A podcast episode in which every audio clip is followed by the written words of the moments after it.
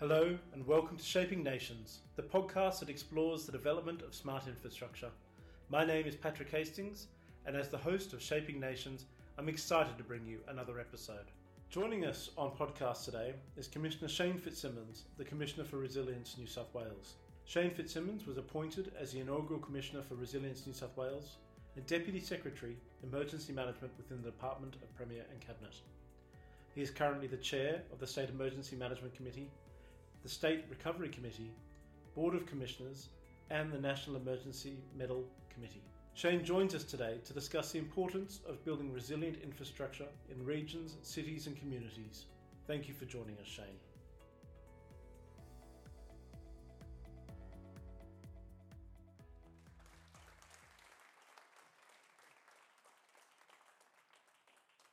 Uh, thank you, Patrick, and good afternoon, everybody, and thank you for the invitation to join you briefly this afternoon uh, in this special conference. Uh, the plan is to talk uh, for 20 minutes and then, more importantly, uh, hand over to some questions uh, and some discussion. so, as Patrick indicated, Resilience New South Wales has just marked up 12 months, and as I've said publicly before, I accepted the role from government to take on this new agency but at the time I accepted it, we were talking about an agency uh, that was going to be the state's disaster recovery and preparedness uh, organisation, uh, and I understood that. Uh, and just when it came time to announcing the organisation, I was informed that it was going to be called Resilience New South Wales. And I remember having a conversation with uh, the, the State Secretary, Tim Reardon, the Premier, and the Minister, and I said, What the bloody hell's Resilience New South Wales? And no one's going to understand it, no one's going to get it, no one's going to relate to it. If the core is recovery and disaster preparedness, then why don't we just focus there? I'm a simple firefighter, that's what I can relate to. Well, the reality is, after 12 months, uh, I've done a lot of reading, uh, most importantly, a lot of listening uh, uh and hearing uh, the views and opinions uh, of many people right around New South Wales and elsewhere. and I don't know whether my antennae has just been acutely attuned to this word in the last 12 months, but I can't recall in my lifetime uh, when I've heard the word resilience used so much in society, uh, in family conversations, in our news bulletins. Our primary remit, our three priorities were recovery, recovery, recovery, uh, particularly coming out of the bushfires, which were uh, coming on the back end of one of the worst droughts we've seen in centuries in New South Wales 100% of the state drought affected, drought declared. The worst ever uh, bushfire season uh, the state's experienced and the organisation was announced uh, to come into place on the 1st of uh, May.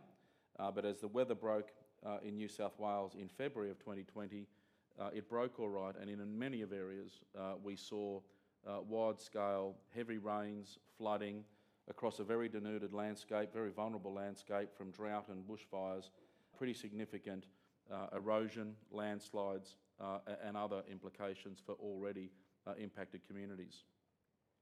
So, apart from recovery and rebuilding and repair and reconstruction, uh, the other thing we don't talk about enough uh, when it comes to resilience uh, is the healing, uh, uh, the, the, the emotional and psychological impacts on individuals, on families, on businesses, on communities. So, as we work through focusing on the recovery, uh, so too was our role to define a remit and seek to define what Resilience New South Wales was and would be and how we we're going to work going forward.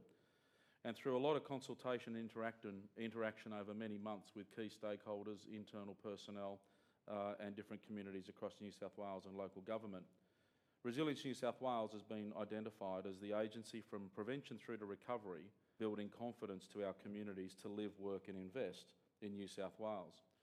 Through leading and coordinating disaster management and recovery, driving strategies and investment to reduce risk, to build resilience of New South Wales communities, to significant external shocks and stresses of all kinds. The compounding effects that we've seen are really symbolic and sobering uh, as to why we are here.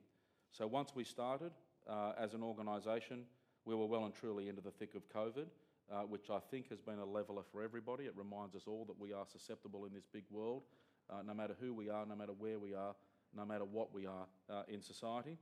Uh, and then, as we were getting through COVID, uh, in March of this year, uh, we've seen some of the most extraordinary uh, rainfall events, resulting in some pretty um, significant and in some parts unprecedented uh, river rises and flooding inundation in parts of, in parts of New South Wales, notably around uh, northwestern Sydney and the Hawkesbury Nepean, uh, but also up around the mid-north coast and north coast of New South Wales. As a matter of fact, 60% uh, of the local government areas declared natural disasters during the floods uh, also happened to be declared natural disasters uh, through the bushfires. So within a very short period of time, uh, you've got community um, uh, significant compounding um, issues and implications, devastation and dislocation of communities. Thousands of homes, um, billions of dollars worth of infrastructure damaged and or destroyed. With unprecedented circumstances resulting from these extraordinary events in terms of damage, destruction, dislocation, isolation, um, uh, destruction and, and what have you, so too would you expect to see a unprecedented level of, of interest, of investment, of focus to seeking to learn, uh, to build back better, uh, to support and, and, and, and commit uh, with local communities to nuanced priorities, to nuanced focus areas, to ensure uh, that building resilience in their communities through infrastructure or through other programs uh, was equal to the task. And just in infrastructure alone, some of the figures that I've been able to see. Um, in responding to the drought, there's been just under $4 billion has been committed to drought uh, response effort across New South Wales. Uh, more than a billion dollars to safe and secure water programs, boosting town water supply, upgrading storages, pipelines and bores. Uh, the recent floods alone up on the north coast, another $500 million has been committed uh, to the first couple of phases of the recovery effort. Um, these programs are uh, often jointly funded through the Commonwealth and the state uh, and linking in with local government. The bushfires alone, $4.4 billion, um, including $3 billion from the New South Wales government. Uh, there was a billion dollars worth of damage and destroyed uh, public infrastructure alone uh, in, the, in the bushfires. And I can say, in my decades of time in fire and emergency services and in emergency management, I've lost count of how often we've talked about um, following disasters, about leveraging the opportunity uh, rather than building the same thing that was there before uh, and was so susceptible and destroyed and damaged. We all sit around the table, we argue, we talk, we reach a general consensus, but no one can find the, you know, the closing of the deal with the hammer hitting the, hitting the table.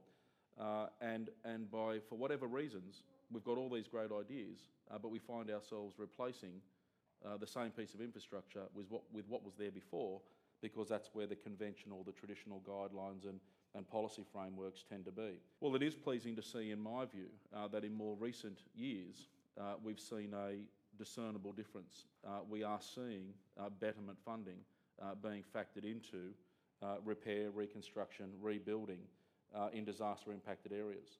one of the notable, simple but really important examples out of the last 18 months is the example of timber bridges uh, timber bridges as long as I can remember with my fire hat on, uh, and of course in my partnership work with um, uh, flood organisations like the SES uh, around, around New South Wales. Timber bridges are highly susceptible uh, to damage and destruction through bushfires, and they're often, they often coincide with being in really low-lying areas to get across causeways and, and river areas. And in a lot of councils where fires aren't their biggest priority, flood inundation is, low to moderate floods, often result in significant isolation, separation, uh, inundation to local communities, uh, and an inability to traffic around, around their community. Well, it's pleasing to see out of the last big disastrous fire seasons with all the timber bridges that were damaged or destroyed, uh, we're replacing them with concrete bridges. Hooray. It's, it sounds simple, but it is most significant. It's most significant because we're taking the opportunity, rather than what we've done in yesteryear, where we just build back the same timber bridge and wonder why it burns down in the next five years or 10 years when another fire goes through the same area, we're investing up front and we're making it better and more resilient uh, to, to with, withstand uh, impact and disaster. Uh, but so too, in a lot of these areas, uh, we're taking the opportunity to raise the height of that timber bridge by half a metre or a metre, which addresses 60%, 80% uh, of the low to moderate flood uh, implications for that area to build stronger confidence and resilience into those into those local communities. But what we've also seen uh, through the compounding effect of disasters, particularly over the last 18 months to two years, is that we are reframing and reshaping uh, the knowledge and the understanding and the definitions around what we describe as critical infrastructure. Critical infrastructure landed uh, on, our, on our plate uh, over a decade or a couple of decades ago, about a decade ago, uh, with September 11. Uh, and critical infrastructure has typically been used uh, through a lens for the last decade as those assets, those key, key bits of infrastructure and community that might be susceptible to or vulnerable to um, uh, terror attacks or terror um, um, actions to disrupt society. But we've learnt through the last couple of years, particularly, that critical infrastructure is more commonly being acknowledged and, and, and recognised as the infrastructure that we rely on, that we need to simply operate and function as a society. And coming to the forefront in so many occasions are the basic elements. It's the ability to be able to use power, use water, flush toilets. So your utilities, your power, um, uh, your, your, water systems, your water supply, uh, your sewage systems. Uh, but so too uh, is our telecommunications, our telecommunications systems in terms of business, in terms of social activity, day to day communication uh, with family, loved ones, business, uh, uh, and colleagues is, is critically important. Um, so, too, though, is our dependency on, on, on telecommunications in times of disaster uh, for the provision of warnings, for the provision of advice, for the provision of public information, so that people can make informed, um, um, uh, insightful decisions that go to the core of helping to save uh, life and property. There were so many examples during the fire season alone where I'd see media headlines that communities had run out of fuel. It was a load of rubbish. Uh, communities weren't running out of fuel. Um, what we were having the problem with was uh, we ran out of power. Uh, and when we run out of power, no one can pump fuel uh, out of the fuel tanks, which are full in the service stations. Uh, and even if we did back up the power into those, into those fuel stations, in this modern era, no one can bloody pay for anything because we don't carry cash uh, and no one can activate a, a, tap and go card. And even if they've got their EFTPOS card, they can't go down across the bank because the bank's out of power as well.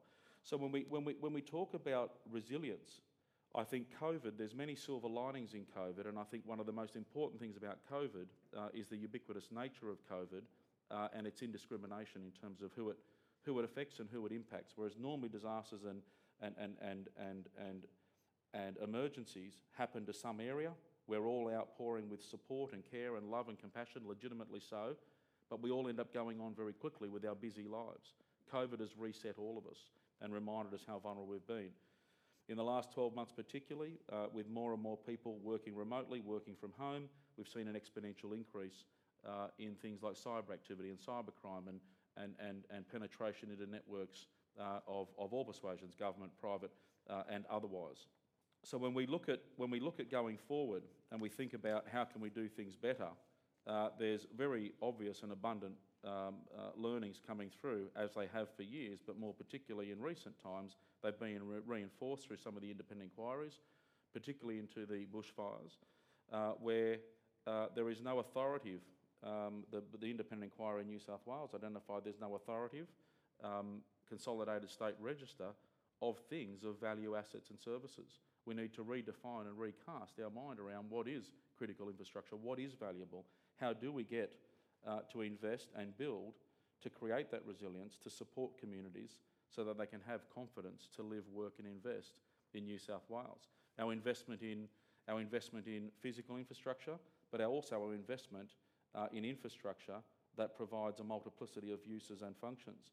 Uh, I remember very vividly visiting up on the mid north coast and the local community up there, through its, through its considered planning, had identified an evacuation centre as a local community hall. I visited this area after the fires. The community hall was a timber weatherboard community hall. Uh, at the front, it was at ground level. At the back, it was at about seven foot off the ground, 1.82 metres off the ground. There was no water in the building, there was no power in the building, and the grass in the paddock that it was located was about if there was a bit of grass there, was about three foot tall across most of the areas uh, and under the piers. It was the nominated evacuation centre for the community because it was a public building. Yet from here to the back wall away, across the other side of the driveway, was the local public school. The local public school had been designed and considered uh, with bushfire vulnerability in mind. Uh, it, had had, it had had retrofitted works to it, it had the, the right screening around the gutters, it had it had really good garden design and garden configuration. Nothing was combustible in the gardens. It was all stonework and, and sensible plants. It actually had water. It had power. It had toilets to accommodate people. They could do tea and coffee, etc., etc. As it turns out, common sense prevails, and people went to the school and they were accommodated, everything from infants uh, right through to people uh, that were nearing 100 years of age, and I think they had about 200 people there. So when we're thinking about our infrastructure in local communities, yes, they might have a primary purpose, but what is the ulterior purpose? What is the ulterior um, um, um, um benefit that can be derived to this local community uh, to help build resilience and help build focus uh, in those areas? We've, we've committed very much in New South Wales uh, in responding to things like having uh, common data sets, a state repository for such information, through things like the State Infrastructure Strategy of 2018, which is currently being updated uh, to start capturing and identifying and building uh, resilience in design, function, amenity, and what have you. We've also got significant investments into our state digital twin, uh, which is actually modelling the entire state, uh, not only in its natural environment, but also in its built environment, uh, above ground and below ground. the new agency, Resilience New South Wales, has taken on responsibility now for coordinating the state's critical infrastructure register. Uh, and what that means across public and private assets, what are the standards, what are the gradings, and how do we partner uh, across industry and sector to, to work with that. Uh, also, uh, we've seen some really live examples uh, more recently uh, with, with how, we, how we respond to and partner with industry and business in supporting people in times of crisis, times of needs, with significant programs to support infrastructure growth, cleaning up sites. We had to clean up more than 3,000 sites where homes have been destroyed through bushfires, and we've cleaned up a similar number uh, through the floods alone uh, just recently. Uh, many of the people in the floods were partway through rebuilding after the fires and had their, had their assets or, or their infrastructure washed away. So how do we partner with those, with those organisations? And we've seen some significant investments uh, being able to bring uh, industry innovation uh, programs and products to, lever, to leverage much more than we would normally otherwise be capable of doing at a state level. So going forward, uh, I can see, particularly with the announcement of the new federal body, uh, Recovery and Resilience Australia, uh, organisations like Resilience New South Wales and our counterparts in different jurisdictions, how do we start looking at local communities, typically on local government areas, collections of local government areas? How do we look and assess consistently across the country what they're vulnerable or susceptible to from natural and other, and other hazards or disasters? How do we start identifying uh, we, we, build resilience into those communities, map out programs of 5, 10 uh, and, further uh, ahead uh, of no cost, low cost, right through to significant cost uh, strategies to help build that resilience to ameliorate and address uh, those vulnerabilities and susceptibilities. And when disasters and program, disasters and emergencies do strike, with a considered objective view, we've got a much more robust, objective argument to talk about betterment funding because we'd already identified uh, this level of vulnerability and susceptibility going forward. And I think through some consistent approach, we will see uh, betterment investment, resilient investment, or resilience investment uh, upfront ahead of disasters, but also uh, meaningful and, and uh, timely decisions around betterment funding uh, post disasters. And whilst the focus, obviously, in your forum is around infrastructure, at the core of all that we are doing, every figure that we come up with, people are at the centre. no matter where I travel, uh, we talk about recovery, we talk about rebuilding, we talk about repair, we talk about reconstruction, but we don't talk enough about healing. The emotional and psychological toll is enormous, uh, and the criticality of connecting with uh, local communities, taking advice and guidance from local communities, local organisations, uh, is fundamental in determining priorities and needs because they will vary from community to community, and we've got to be able to accommodate that nuance and that flexibility and factor that into our state and, and and national strategies. So whatever we're doing, um, people have got to be at the core of those contemplations uh, and decisions. I think I will finish there um, for questions if I've got time. The first question is around behaviour. Oh, there we go. Should we stop calling extreme weather events caused by climate change natural disasters, as this implies we are not responsible for causing them? So really the, con the conversation around behaviour and language um, and how that, how that affects both disaster management as well as our broader decision making? Look, I, I, am not too sure about the narrative on the language. I think what, what, the, what the events of the 1920 bushfire season reinforce, and I've been quite public about, we've been factoring in strategies and investment programs and initiatives uh, for, for, for, a decade or more now, uh, centering around the realisation that the projections are that we can expect more frequent, more intense uh, weather events. We can expect uh, longer, hotter, drier uh, bushfire seasons. That correlates with shrinking windows of opportunity for mitigation and prevention programs. And our investments need to be um, uh, through the lens of understanding and, and, acknowledging that. How we design, how we build, where we build, um, what we build, all those sorts of things, um, how we respond, how we manage. I think the big thing that came out of 1920 is that whilst it was unprecedented on so many levels uh, in terms of the protracted nature, uh, the weather pattern, um, uh, the fire behaviour, which was, which was breaking convention, it's no longer unprecedented. And whilst we don't expect that event to be the norm, what we've got to get our head around is it signals the new extreme, uh, the, the new sort of extreme, and the potential going forward is uh, that that can be expected to be amplified. I think that's what we've got to start putting our lens around. Uh, and, and whilst natural disasters um, uh, or environmental uh, type disasters are there, what we've also got to think about is the correlation and the connection and the interdependencies between all those other elements and the disasters that can come, can come around directly uh, as a result of, of, of, our, of our actions and activities as well. And there is a correlation and a connection between them all. Yeah, fantastic. Thank you. Um, I think the, the next question really on that is what do you think the next disruptive, disruptive event or um, in, in, in, sorry, initiative that will positively change the way we approach disaster management? Um, if, if, if I had the answer to that, if, if, if, any, if, if, if, if, any fire or emergency practitioner had the answer to what will bring about change to ready ourselves to the next big event, we, we would have solved that decades ago. Tragically, um, the research shows over and over again, even when I was with the RFS, we did lots of research immediately after big impacted into fire areas. And the research would invariably show figures around the order of 70% plus of people that had just been burnt out by fires, A, recognised they lived uh, in one of the highest risk fire prone areas in the country, if not the world. But the same percentage of people invariably also conceded they knew they should have, could have, and wish they would have done more to prepare themselves, prepare their property from that risk. Working with the social science uh, researchers, how do we get people? I mean, there's some great old Aussieisms in our culture. She'll be right, mate. Um, it won't happen to me. Doesn't cut it when it comes to disasters. Um, and unfortunately, we do have this inherent lethargy or apathy.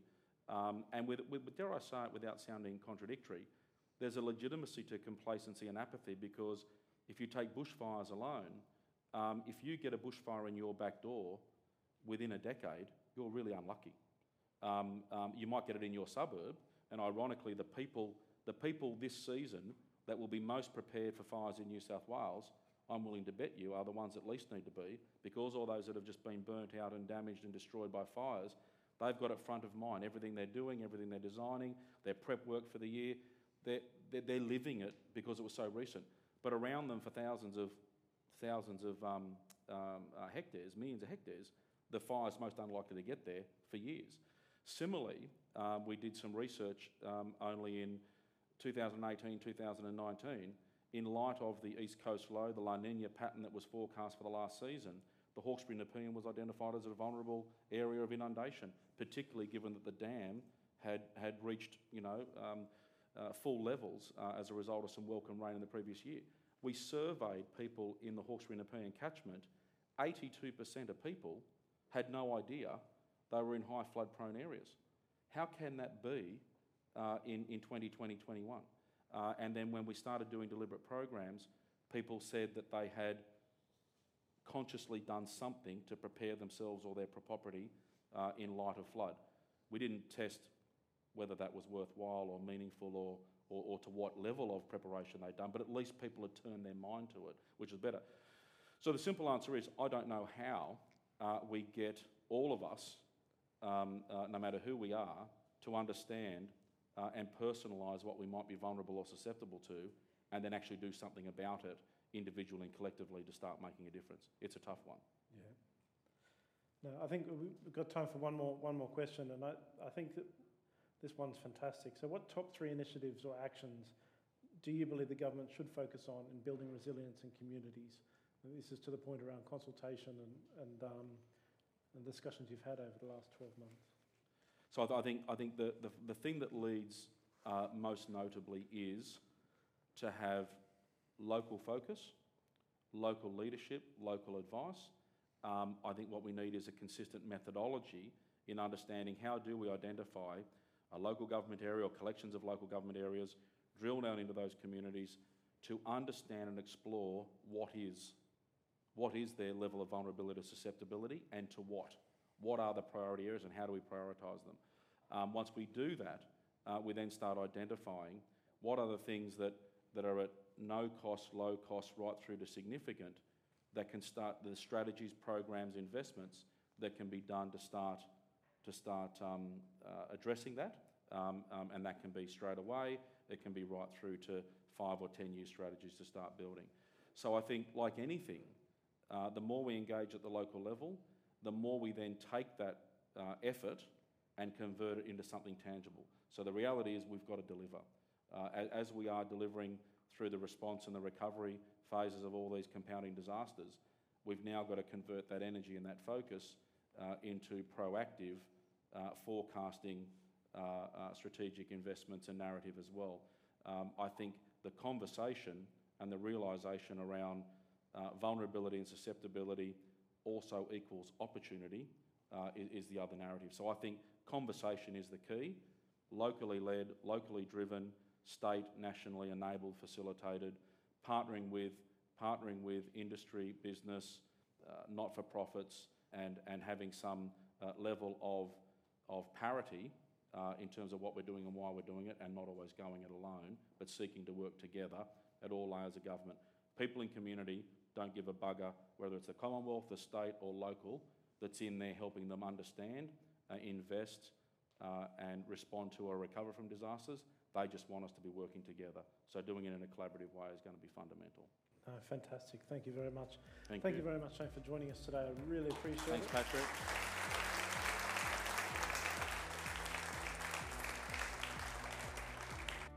Thank you for tuning in to another episode of Shaping Nations.